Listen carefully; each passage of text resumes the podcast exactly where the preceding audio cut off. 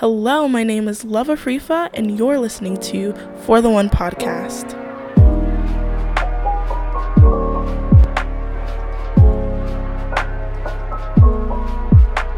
What is up, you guys? Welcome to For the One podcast's first Good Friday episode. I'm so excited. Yes, yes, God is good. Amen. Amen. Yes, He is good. He is great, and we are worshiping Him today. Amen. But yes, all jokes aside, I'm really excited to be talking to you guys this week about what God has been placing on my heart and what He's helped me discover through reading His Word. Um, this is definitely not a traditional Good Friday episode, so I'm really excited. It's not a traditional Good Friday Bible discussion. We're gonna really dive into the Word together and just take it apart and see what the Lord is showing us through each word, through each verse, and I'm just so excited. So let's pray. Father God, thank you so much for the opportunity to share your word again. Lord, I pray that as we reflect on this Good Friday, that we remember all that you've done for us and who you are to us. And not only that, but who your Son, Jesus Christ, is to us as well. Lord, we thank you for you hear us all the time in prayer. In Jesus' mighty name, amen. So, this week I've been really reflecting on who Jesus is and who he is to me. And I really want to just share with you what I've discovered. So that's really the basis of our discussion of our Bible study today. Um, I actually discovered this verse during our family Bible study earlier this week. And it was a really awesome time of just diving into God's Word. But I'm really excited to share with you. So please grab a pen and some paper, and of course, your Bible, and let's get started.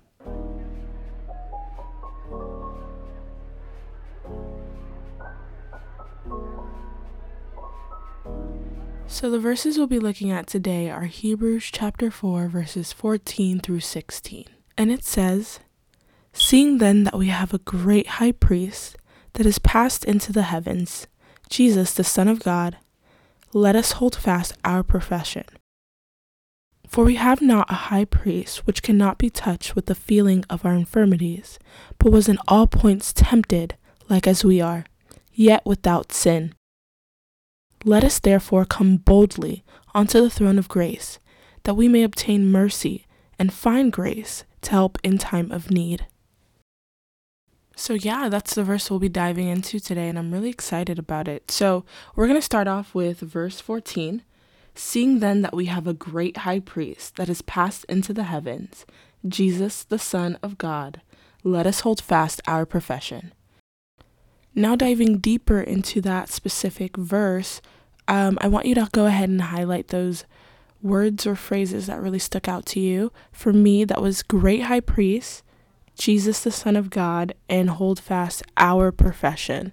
So I highlighted those. I encourage you to do the same. If you see any words or phrases that really stick out to you, highlight them.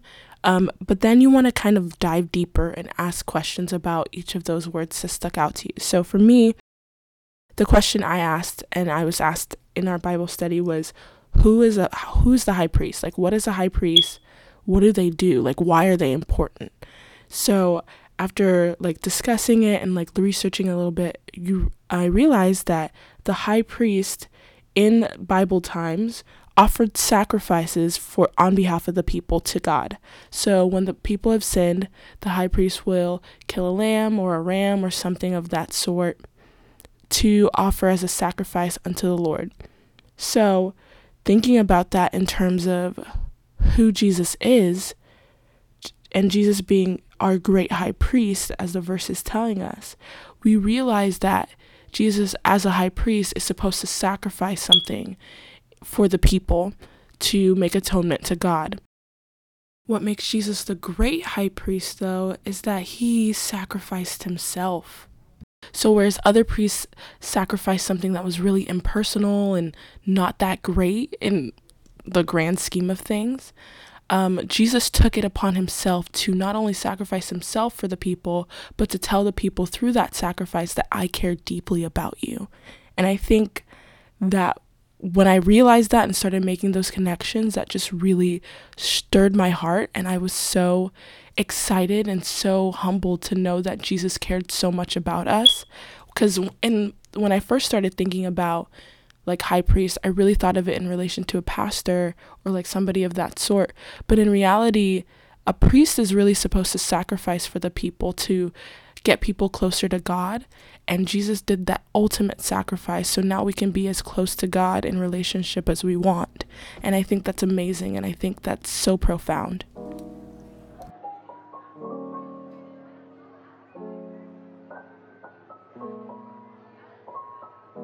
So, the next key phrase that really stuck out to me was Jesus, the Son of God. And again, as we were discussing and reflecting, I realized that it just really solidified who Jesus Christ is. We can't deny that he's the Son of God and that scripture tells us so many times that that is who he is. And I think knowing that about him makes his makes his position as high priest as the great high priest so much greater than any other high priest before him because not only did he sacrifice himself right because we just saw that in um, Great High Priest, that part of the verse, but we also know that he has a personal relationship with the God that we serve. He is God's son. And therefore, when God is listening to anything from Jesus, any petition, he knows that he has to listen to what Jesus has to say. And so that is just amazing. And I thought, wow, like Jesus is not only advocating for us, but God is listening because that's his son.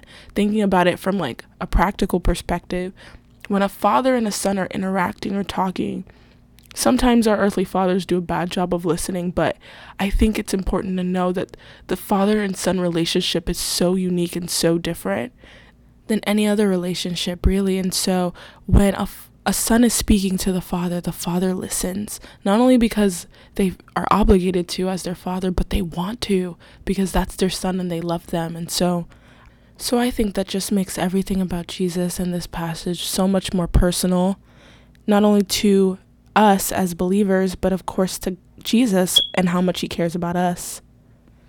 And so the last thing that really stuck out to me was hold fast our profession and I really felt like the Lord was just saying in this verse that your faith in God and your faith in Jesus Christ has to be steadfast because you have somebody who truly cares about you in heaven talking to God about you all the time.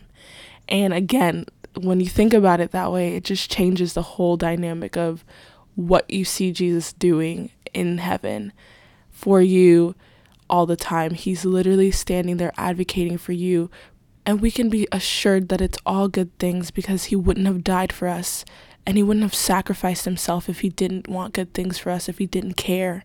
So, yeah, I that's what really stuck out to me in this part of that uh, verse. But I really encourage you that if other words stuck out to you, kind of dive deeper and ask the Lord what He's trying to show you through that. Read it again and again and just really try to break it apart and see what each word means and see what the Lord is speaking to you through those words. But yeah, let's jump into verse 15 now.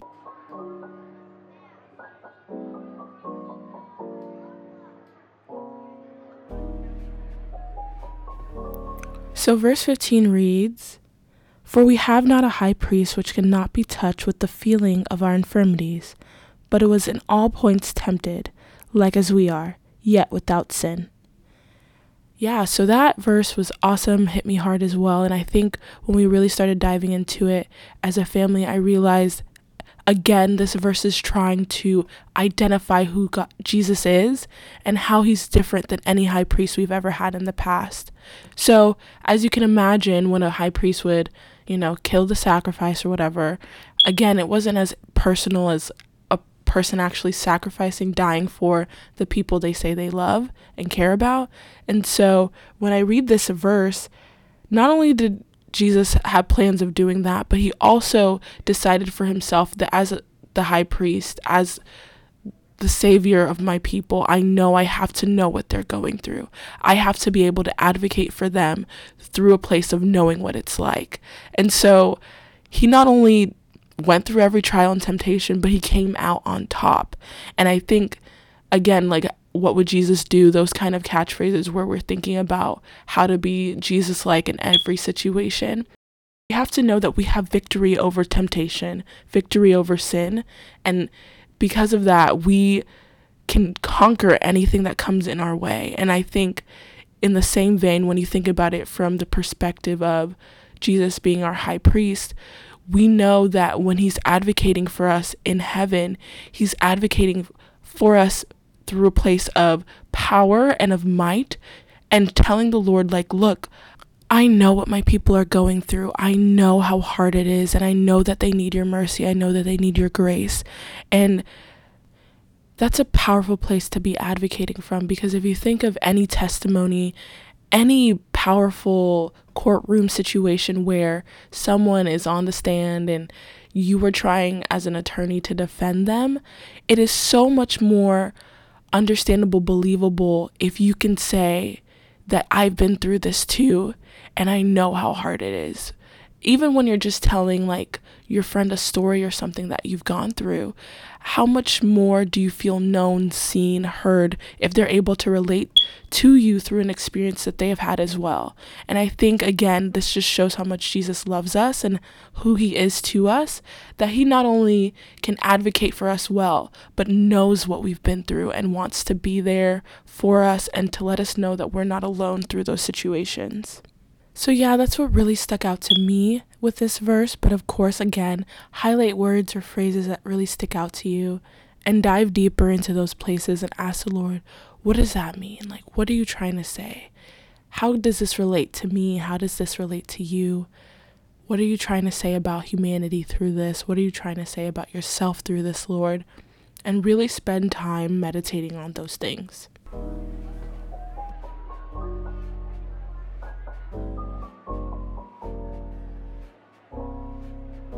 So, lastly, let's dive into verse 16, which reads Let us therefore come boldly onto the throne of grace, that we may obtain mercy and find grace to help in time of need.